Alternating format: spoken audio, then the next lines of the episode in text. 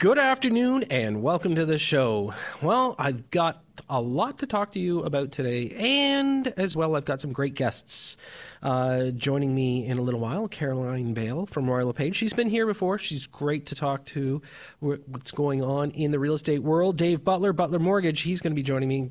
Dave will be talking to us about interest rates, where they're going, kind of the perception of what you need to do to qualify.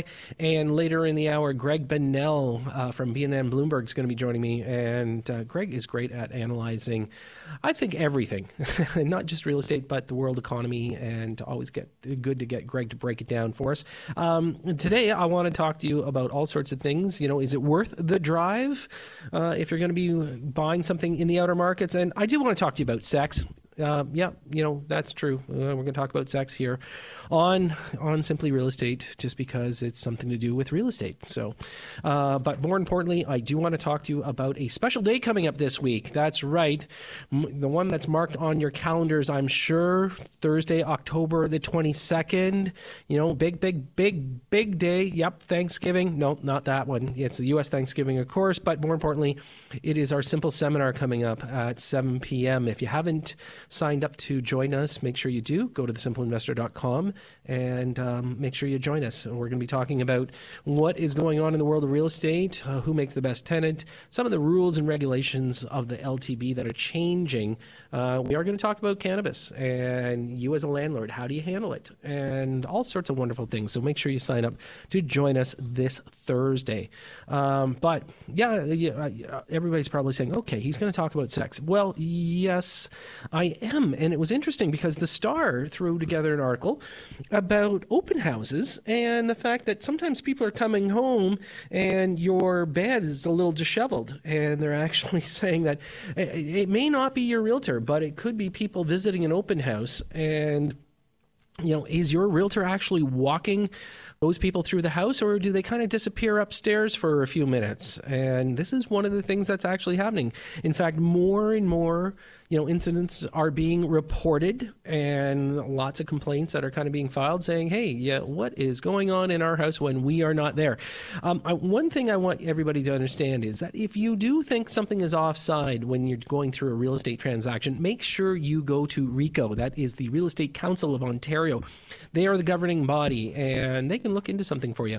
Don't think they're going to do a DNA swab test or anything like that on your bed sheets. But what I will tell you for sure is that they do manage realtors and the expectation and the rules and regulations. So, you know, again, if you're kind of suspicious, if you are doing open houses, if you have an open house, ask your realtor if they actually follow people around. You know, do they lock the door, take one person through at a time, or is it a free for all? It's like, ole, you know, go throughout the house, you know, don't mind us, we won't mind you. And so this was an interesting article. I thought it was worth mentioning. So, you know, you can always put video cameras in, but I'm pretty sure that you don't want to see those afterwards. Now, lots going on. As we all know, we did not get the Amazon bid. Is that a good thing or a bad thing? A lot of people are saying good thing, because we just don't have any place to house that many new employees. And, you know, right now, I think the government's saying that we have a bit of a win, you know, that there was a victory for us here, because we were considered, you know, in a major bid for one of the biggest companies in the world. And the fact that we got the honorable mention was good. Now, apparently Amazon is going to, I think, shoot a little bit of work, you know, amongst the top 10 or 20 cities to make sure they all get part of it. They did end up splitting it, by the way. They ended up putting it into two different locations, which I think is probably not a bad idea. Now, let's take a look at what's going on in the real world. CMHC with a report out talking about if it is worth the drive. So they started analyzing, you know, the money that you save, your time in the car. And it was interesting because the one thing I didn't see in this report is your family. You know, they didn't really talk about the idea that is it better to, you know, raise kids in the concrete jungle, or is it better for them to be in a neighborhood where they can just go ride their bike on a street? And, you know, as much as we can talk about the person that is commuting into Toronto, if that's where they work, and the loss of time that they would be spending with their family, you know, we really didn't focus a lot on the other part of the equation. You know, are you moving into a community that is, you know, a real community where, you know, everybody's out doing barbecues and doing certain things? Is it someplace that you're going to be able to stay for the next 10, 20 years? You know, a lot of times when people are going into condominiums, you know, it's kind of for a short term. You know, they're looking at anywhere from 1 to 5 years. Kids start getting a little bit bigger. They have to, you know, expand, go to a bigger space. So is it really worth it? And only you can make that decision. But I got to tell you, as a suburban, you know, my parents went through it when I was a kid. And of course, we're not talking about price. I'm just saying in general, as far as the travel time. And it was definitely an asset, at least what they considered to be worth the drive. And again, it's one of those things that I think you can't quite quantify it, but you need to. You need to put, you know, some merit into the fact that if you can afford a detached in an outer market, is it better to be there than, you know, trying to deal with the grind of Toronto and all the big hub that's there? And again, I think there's definitely, you know, when we take a look at the big picture, I think that there is definitely merit for, you know, younger couples, young families, you know, avoiding the drive. You know, you're living in a community, you can walk to work, hop on the subway. So I think there's definitely some positive there. But ultimately, in the end, I think you have to really sit down and say, okay, what are we trying to achieve? It's not just about money. It's not just about, you know, saving time in the car. It's what is the big picture? And I think that a lot of people need to do that. So talking about numbers this week as well, of course, October, not bad. You know, market is up 3.5% from a year ago as far as the actual market itself. But I still believe we're going to come in shy, quite shy this year on the number of sales. We still haven't seen the major transactions, all sorts of reasons why this happened. You know, not just the stress test, not just the increase in mortgages, not just kind of a little bit of a collapse of a real estate market. There's a lot of things going on. I think people kind of checked up and just they hopped off the bandwagon that was out of control last year, and that whole mindset has now changed, where it's like, okay, you know what, maybe we're better to rent for a while. Now, I know some of you are struggling to find rentals, and this again is going to be a really tough thing in the future. No matter what, we just don't have enough inventory being built to keep up with the demand. So one piece of advice that I want to give everybody is that if you're going into rent and you're making an offer to rent, make sure you have all your ducks in a row. Make sure you have your credit report, your copy of your employment letter. Make sure you've got your deposits, whatever is necessary. Make sure you have everything ready. Don't just, you know, show up and go, okay, yeah, you know, it'll take a day or two to put everything together. If you don't show up ready to actually do it, then we're going to have a problem. You're not going to get it. Somebody else is going to come along. You know, multiple offers in rentals. One of the main reasons, of course, is that we are almost running a zero vacancy in the downtown core. You know, they just can't build them fast enough. And we're seeing the pressure on the rents. We're seeing prices go up. And so if you're going to be a prudent tenant, if you're going to be an active tenant, make sure you've got everything handled. And by the way, if you are having a realtor represent you, make sure they've done this before. Make sure they know everything about the leases. Make sure you're not signing something you do not want to sign. I know most of you think of me as just being a landlord, and that's what we do, of course, at The Simple Investor. But ultimately, in the end, I also believe in the fairness for all tenants. And you want to make sure that you're not signing something that you should not, and there should no landlord should be allowed to kick you out just to turn around to find another tenant to pay them more rent. So I want everybody to keep that in mind. So joining me now is Caroline Bale of Royal LePage, Your Community Realty. And welcome back to the show, Caroline. I had you on a little while ago. It's always a pleasure to talk to you. And I'm hoping that maybe you and I can get some updates going. Look forward to it, and thanks for having me back. So right now, here we are. We're winding down the real estate year, of course. We're getting close to the holidays. Are you still finding some heat in the market currently? It's definitely picked up in the last couple of weeks. So we saw a slower pace sort of this summer, didn't really pick up the fall, but in the last 4 to 5 weeks, we've definitely seen things picking up again. Yeah, when I was looking at the recent numbers posted, of course, you and I have the, we get access to TREB and all sorts of interesting numbers that are coming through. We're starting to see some numbers that are, I would say, promising, if anything. You know, looking at the Greater Toronto Area, you know, prices, sales are up a little year over year. Again, nothing staggering, but, you know, if you hear a 3.8% increase year over year, I mean, that's a positive and we're not going backwards. Right. And you know what? The nice thing is year over year, we've seen increases in both the sales and the average sale price of the GTA. So definitely very promising. Right. And now when we talk about the low, was there a target, target month that we saw our low in 2017? You know what? The lowest one we would see, if I look at it, would probably be January. Was the lowest. We sort of had January, February, March were slow, and then we did actually pick up. Now, if we look at month-over-month sales for October versus September, we're down slightly by 1%, but the interesting thing is average sale price is up 1%. Yeah, I mean, and again, that's kind of that contradiction, you know, but I understand our inventory, you know, it's I would call it more a stable market than anything right now. Yeah, and the interesting thing is we've got the new listings are down 2.7% year over year, but again, the sales and average prices have gone up by 6 and 3.5%. So not a robust market, and definitely a little tighter market when you've got fewer new listings coming out. But again, it's pretty stable. I'm going to go to a quick break, but when I come back, I want to talk to you about the condominium market, probably the hottest market that we're seeing right now in the GTA and right across Canada. So if you don't mind, stay put. Folks, when we come back, I've got more with Caroline Bale from Royal LePage, and we're going to be talking about condominiums. So stay with us. We'll be right back after this.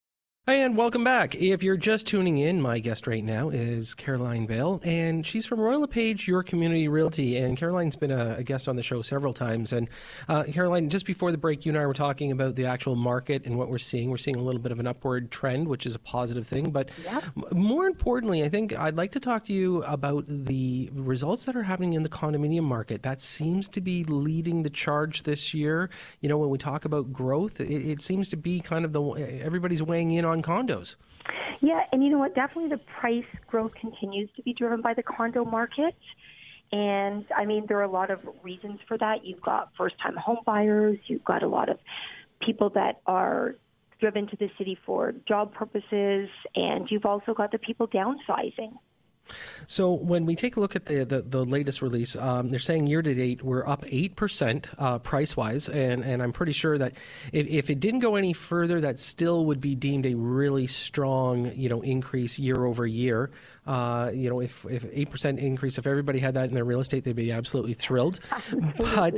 But you know, the reality is, as you mentioned, you know, we talk about first-time home buyers all the time, but we just talk about people just generally trying to get into the market, the affordability, the stress test, everything that's been implemented, which kind of pulled people away from detached. But, you know, when you take a look at the average sale price of a condominium, we are getting a lot closer to the semi-detached townhouse market, which is, you know, we're closing the gap. Are we going to see a little bit maybe of a switch in people's thinking in the near future? You know what? I think absolutely. I mean, when you look at it, detached prices for the average detached home in the GTA, it's down 9%. Whereas the prices for condos are up almost 8%. So when you look at it, it is a great time to buy a detached or move up when the spread between them is so slight. Like, we've never had such a tighter spread. And so for people for moving up, not only are interest rates low, but when you look at the fact that you'll also be saving on the monthly maintenance fees, it makes detached or that move up even more affordable. Yeah, and I think that's probably where we're going to see a little bit of the market. You know, I think that lower price detached or townhome, I think that's the one to watch for 2019 because, again, as you mentioned, you know, the gap is getting smaller if you factor in condominium fees. You know, it's amazing because, you know, $500 a month nowadays pretty much represents another $100,000 in borrowing costs. And absolutely. And when you look at that number, you know, I think they really are. You know, it's getting much tighter. So do you do the leap of faith? You know, if you're able to get into that detached and hold on, you know, you're going to be there for a lot longer than maybe doing your first step into a condo. Well, and I think that is a big thing too. And I always suggest to any buyer, even if they have lenders, speak to your lender and see what your buying opportunity is. Because with the low interest rates, now is definitely the time to get into the market, but also to buy up. Because as you're saying, not only are you saving on the monthly maintenance fees, but this will be a long-term investment. So rather than sort of looking at a condo as your first-time home buyer or staying here for, say, the next 5 years, if there is the opportunity to move up to that next level, that purchase is now going to take you another 10 to 15 years as your family grows and your needs change. So you're definitely saving on that aspect as well. So definitely a great time to make the move up.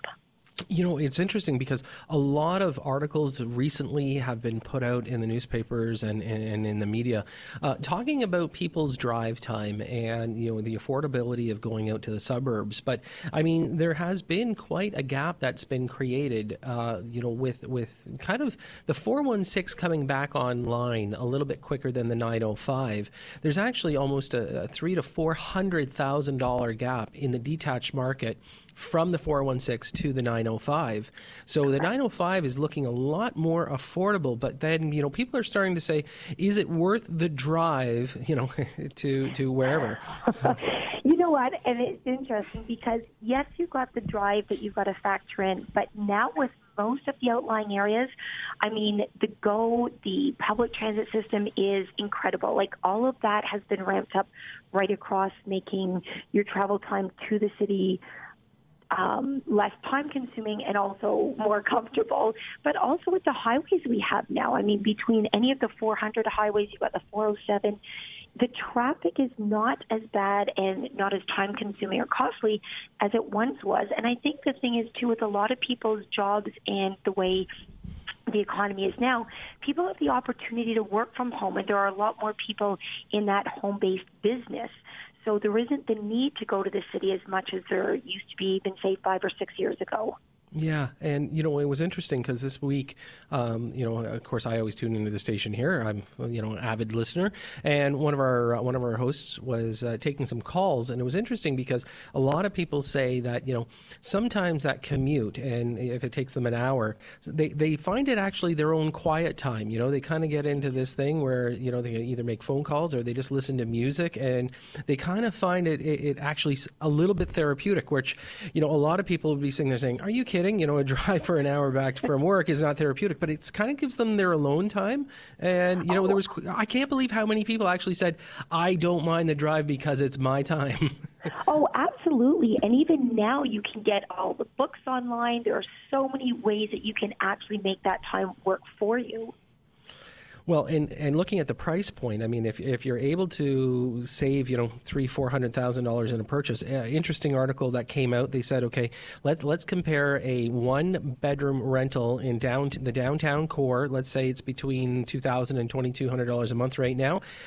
Where is that same money being spent if you own a detached, not even a one-bedroom, but a detached house?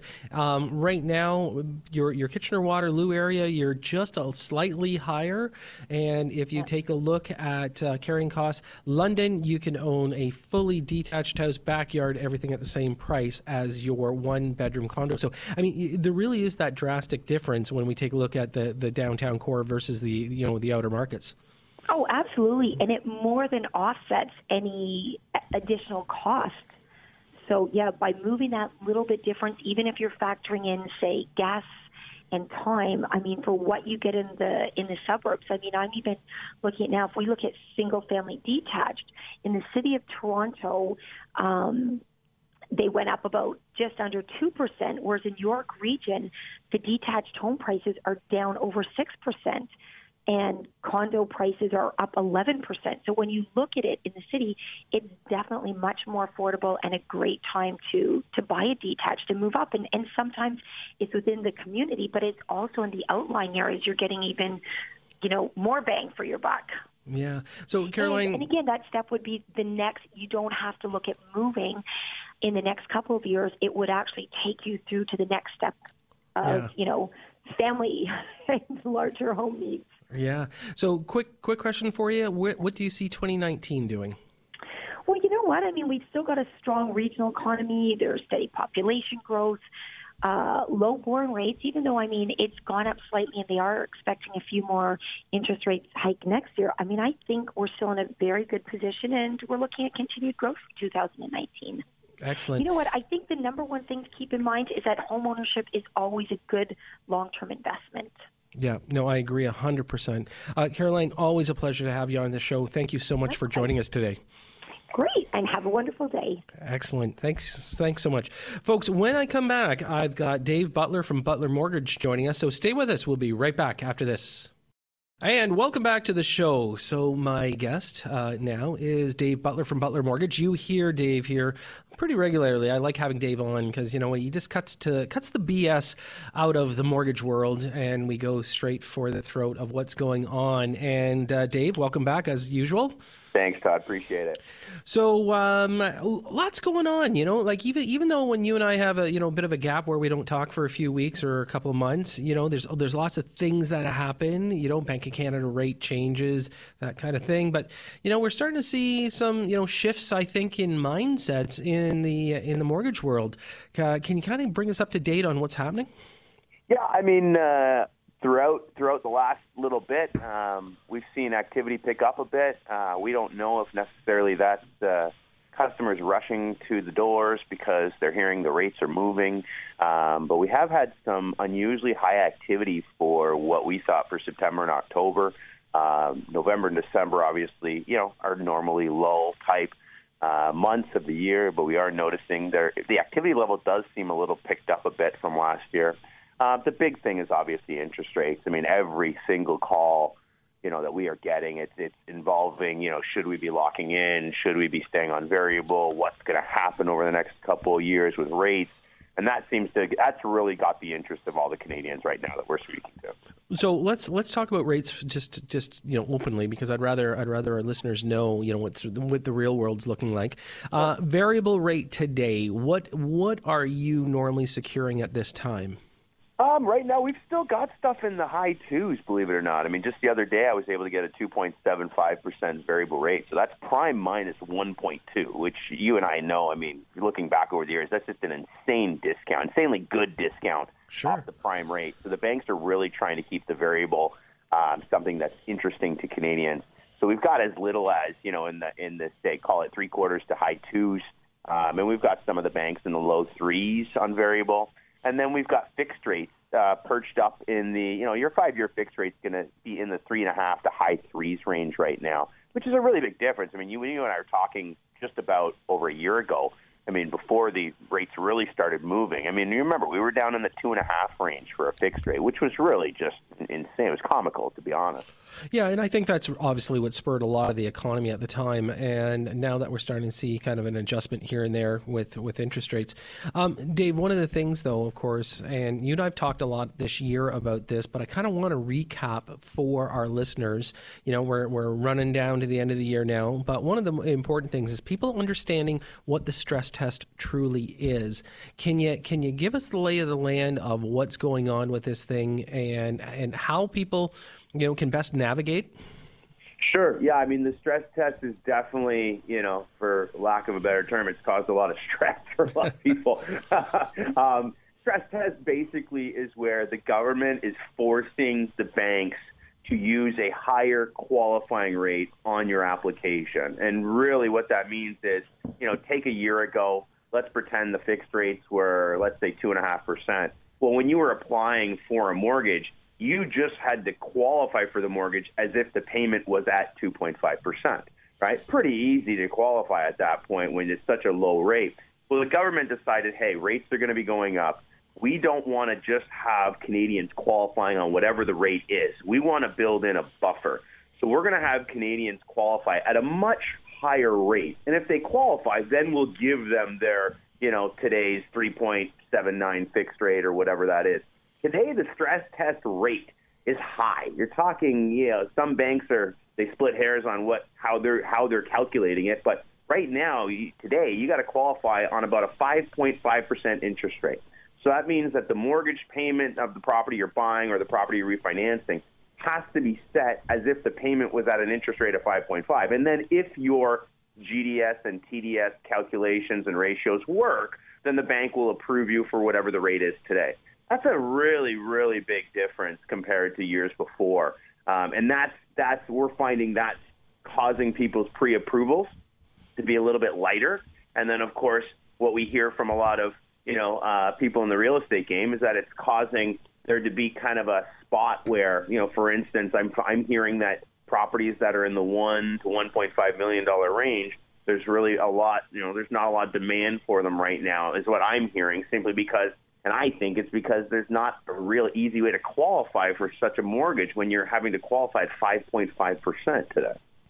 Yeah, and I mean, years ago we would have thought that 5.5 is a great rate, of course, and the norm becomes the norm as everything does, and when people get accustomed to a change. And I was reading an article recently that they're saying that CMHC is saying, oh yeah, everybody's getting accustomed to the stress test, everybody's getting accustomed to the higher interest rates, so all is good. I'd caution people just to look at it as just being something casual, because again, looking at last year's run-up, before interest rates really started to go, before they put the stress tests in, a lot of people committed to the builders. And, now as they approach closing, over the next, let's say, 6 months, year, 2 years with some of these builders, they may not qualify. What advice can you give these people? Because I think there's going to be some people that are going to get trapped here.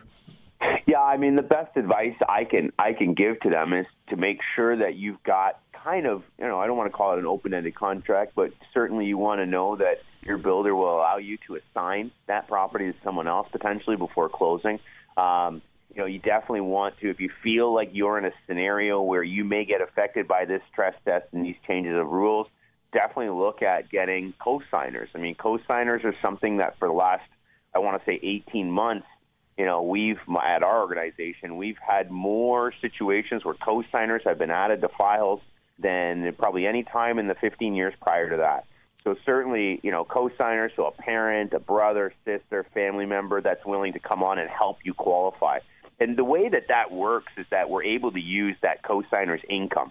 And that's, if we get to the real heart of it, the stress test is really just making it harder for incomes to qualify. So if you're able to add income to that particular file, then that can actually change things and almost negate the stress test. So, certainly having the ability to assign the property to a different buyer prior to closing, and then certainly making sure that you've got some outlets for possible cosigners. Those are always going to be, certainly big ideas to help. And, of course, larger down payments. I mean, a larger down payment can certainly offset this high qualifying rate. And those are probably the three main things that I would say to look for. Okay. Now, Dave, if we take a look at what the banks are doing, do you think they're going to get a little bit more aggressive with discounts? You mentioned, a 1.25 as a discount on a variable. Do you think we're going to see a little bit heavier discounts into our 5 year to keep it, going? Because, you and I have watched over the years, we've had a couple of, mortgage companies, they come out, they stick their neck out, they get a little more aggressive with their discounts. Of course, that created a bit of a ripple through the lending.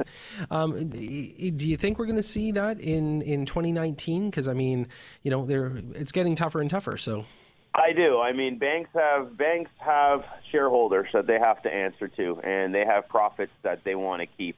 They have analysts that are, are projecting certain profits for them to keep their stock price up. So, I mean, anytime you're in that realm and you've got a shift in the industry, I think it's definitely going to be a knee-jerk reaction of the banks to start to offer heavy discounts to try to keep things going. I mean, no bank wants to go and release numbers where they're down, let's say, 25% as an example in their mortgage business.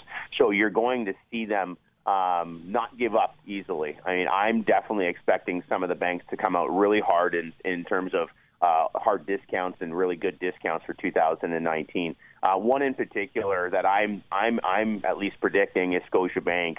I've kept an eye on them quite a bit. They really seem to have some lackluster mortgage figures for their Q3, or sorry, for their Q3 and their Q4. Their fiscal year ends at the end of October, so their new fiscal year just started November 1st. I'm feeling like they are likely to come out of the gate in 2019 with some really heavily discounted rates. They were not a real major player in the rate game for the last year, ever since rates started going up. But everything that I'm reading and everything that I'm I'm surmising is that they are likely going to want to rebound from their lackluster numbers in quarter three and quarter four. So I'm definitely expecting that to be a sector-wide kind of knee-jerk reaction to bump up the discounts. And as you said, we're seeing it now right now with the variable. I mean, years ago to get prime, you know, your average variable rate might have been prime minus 0.5 or prime minus 0.6. To see today that there is prime minus 1.2 and higher percent, this is unheard of discounts. So I think we're going to start to see that translate a bit onto the fixed rate side. And I do believe that the banks are going to try to keep their mortgage business up. And that is a major, major indicator for how they're working and how they're able to control their profits and how they look to their shareholders. Excellent. Well, listen, Dave, always a pleasure having you on the show and giving us your feedback. And best way for our listeners to reach you? Best way to reach us is simply at our website, butlermortgage.ca or butlermortgages.com. And certainly they can contact us by phone at 1-888-684-8326.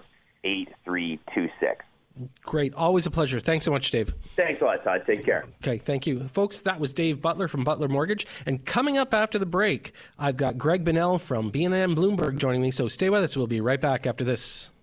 And welcome back. If you're just tuning in, my guest now is Greg Bonnell. You can watch him 2 p.m. every day during the week at BNN Bloomberg. And Greg, welcome back to the show. Always great to be here, Todd. So let's talk about what is actually going on in the world. You know, it's always great having you on because you don't just analyze real estate. You kind of analyze all the factors that are going to influence real estate. You know, CMHC sticks their nose in it. Everybody wants to get out there. There's a lot of opinions floating around, Greg, and I'd rather get a real one. So maybe you and I can have a good chat today. All right. Yeah. Lots of talk going on. And of course, it's always about borrowing rates as well. These days, everyone just wants to know how much is money going to cost me in the future? And I mean, in the end, that just means your mortgage rate.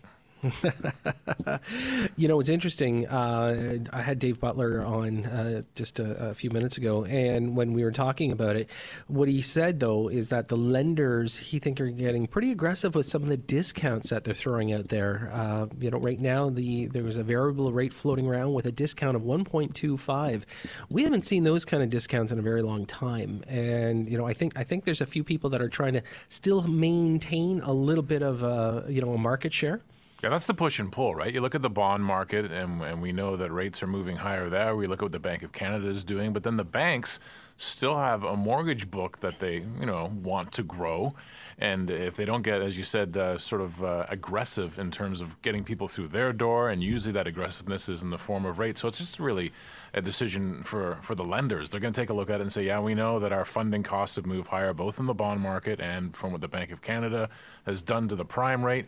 At the same time, though, if we want to remain competitive, we're just going to have to sacrifice our own margins. So it won't be unheard of in a rising rate environment, particularly heading into next spring again. We'll go through. God, I want to fast forward like we've already gone through the winter, but it's just starting to take hold. But once we get back to the spring again, if these lenders start thinking about how aggressive they want to be in bringing business through the door, they're just going to sacrifice their profits to get us in that door and get us to sign that mortgage with them. Okay, so let's talk about, you know, obviously one of the biggest factors here, the Bank of Canada. I think they think they have something to prove. You know, I think they want to say, I told you we would, we've done it, even if it wrecks a few people on the way up. Then again, I also think it can come back down. You want to give us your take on the Canada Bank rate?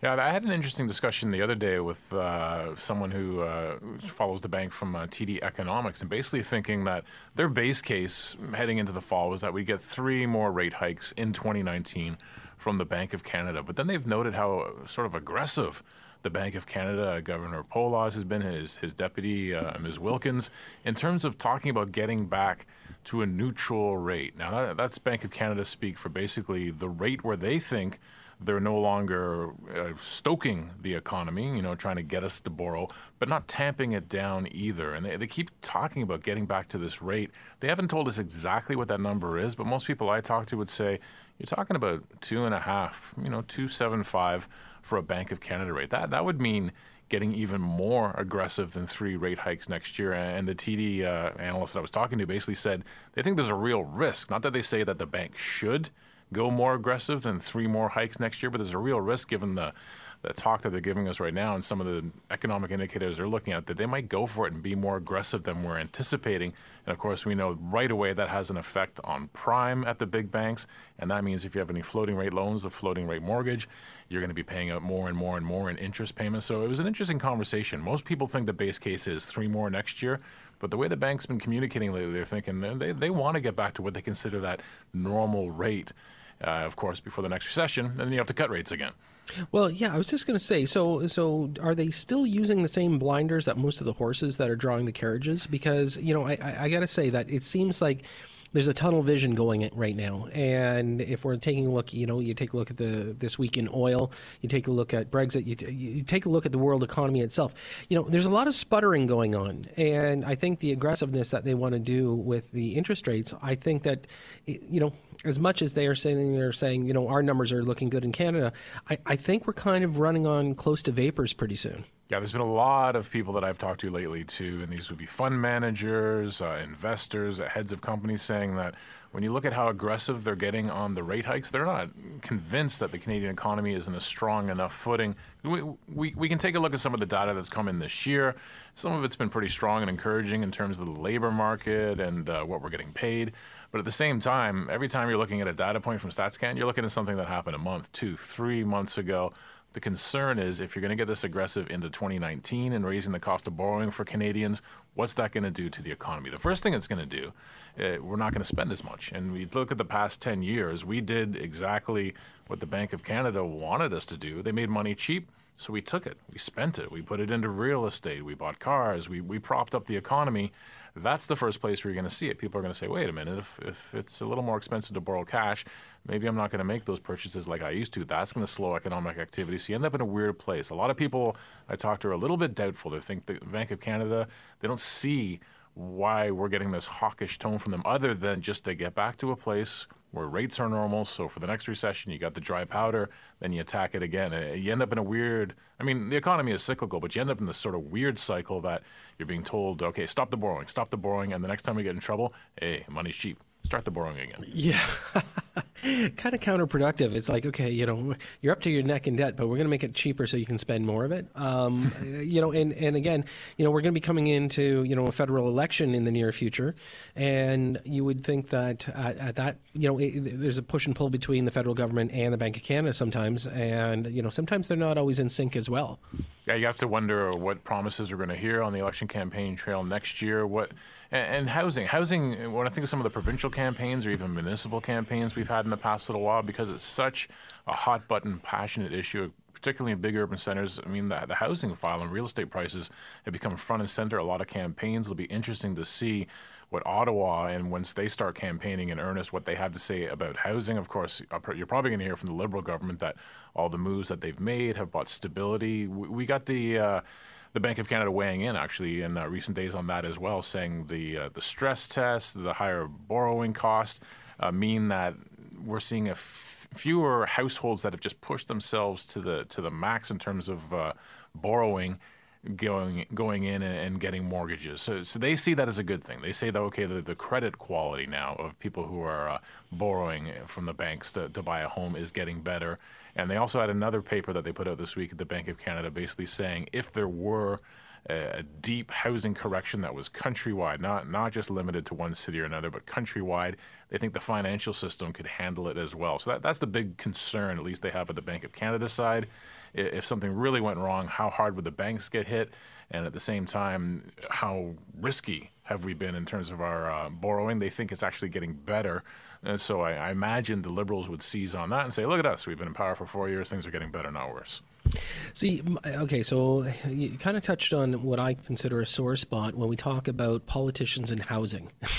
You know, all the blank promises, in my opinion, and nor have they ever come up with an idea how to, you know, deal with the issues. And every single time a politician turns around and throws out, hi, I've got a solution, it's going to take 10 years. It doesn't make any sense to me. And I don't think that the provincial or the federal government will give a solution. And if it's, okay, let's, you know, even if we turn around and made things more affordable, there's just no inventory to make affordable. You know what I mean? Yeah, they want to hit the sweet spot, right? I mean, that's the thing about being a politician, because you don't want to alienate anyone. So the sweet spot is that place where you can look to the millennials and say, hey, home prices aren't going up 30% year over year. That's us. And then you can turn around and say to the boomers, hey, you didn't see a big crash in your housing price. You still got your equity. You still got your nest egg. That's the dance that they always want to do, but it's a pretty tough dance. But that's the art of politics, right? Try to make everybody happy and hope that they're going to vote you back into office. Yeah, but again, going back to the false promise of inventory, they have no solution. Oh, yeah, no doubt. When you take a look, where is there left to build in the city? I mean, we've heard from Toronto officials saying, well, you know, there's some government land, there's some provincial land, there's some city land, we'll free that up, and that might add a little bit more, but you're right. Every time I hear about what is the plan for the city of Toronto to bring affordable housing online, and you hear about 10,000 units, 20,000 units, the different promises, there's a timeline of a decade. It always seems like it's 5-10 years down the road. What's going to happen today? What's going to happen now? Yeah, well, and that's the biggest thing. I mean, so we have to elect the government 3 more times just to get that promise they made 5 years ago. I'm sorry, but you know, I hate to, you know, do the proverbial dump on the government, but you know, they really dropped the ball. This has been, you know, something that people have been well aware of for the last 20 years, and you know, the way they've done it, you know, they need the private sector to kick in at this point. You know, I talk about it all the time on the show here. There is no solution from the government. So what the government needs to do is get the people that actually are the people doing the building and meet with them and actually create the solution. Because, you know, we can talk about, you know, all sorts of millennials that are, you know, they want, you know, an affordable house. But here's the problem. There's just no houses to make affordable. You know, it doesn't matter that the prices can go up or down. There's just not enough of them. So yeah, where's the incentive for the builder to want to build? Well, given the regulations and the rules. Yeah, and it's getting tougher and tougher, you know, as we go along. So this is going to be our biggest. I think this is probably the biggest crisis in housing that we've ever seen historically, and I don't think any of them are actually taking it seriously enough to, you know, they say they are, you know, they turn around and do all sorts of studies.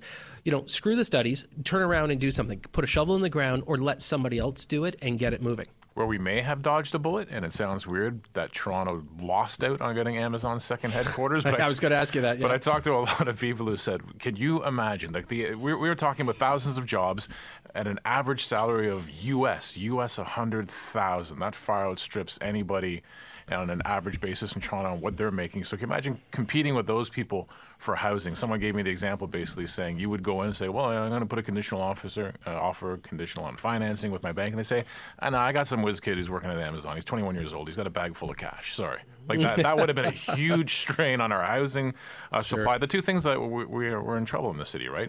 We're trying to move people around, our transit infrastructure, our roads, and trying to get people housed. If those people showed up and the Amazon headquarters showed up with the kind of bankroll they would have had, we would have seen some serious strains on the city. Yeah, excellent. Hey, listen, Greg, always a pleasure to have you on the show, and you know, thanks for your feedback, and I will be in touch soon. All right, always great to be here. Great, thanks. Folks, that was Greg Bonnell from BNN Bloomberg. Don't forget, you can catch him weekdays for The Real Economy at 2 p.m. I want to thank my guests this hour, Caroline Bale from Royal LePage, Dave Butler from Butler Mortgage, and again, Greg Bonnell from BNN Bloomberg. And I want to thank Ian and Andre. They always keep it simple for me each week. And more importantly, I want to thank you for tuning in. So remember, I'm back next Saturday, 3 p.m. And just a quick reminder, if you have not signed up for the Simple Seminar coming up this Thursday at 7 p.m., make sure you go to thesimpleinvestor.com to register. I'm your host, Todd C. Slater. You've been listening to Simply Real Estate right here on News Talk 1010.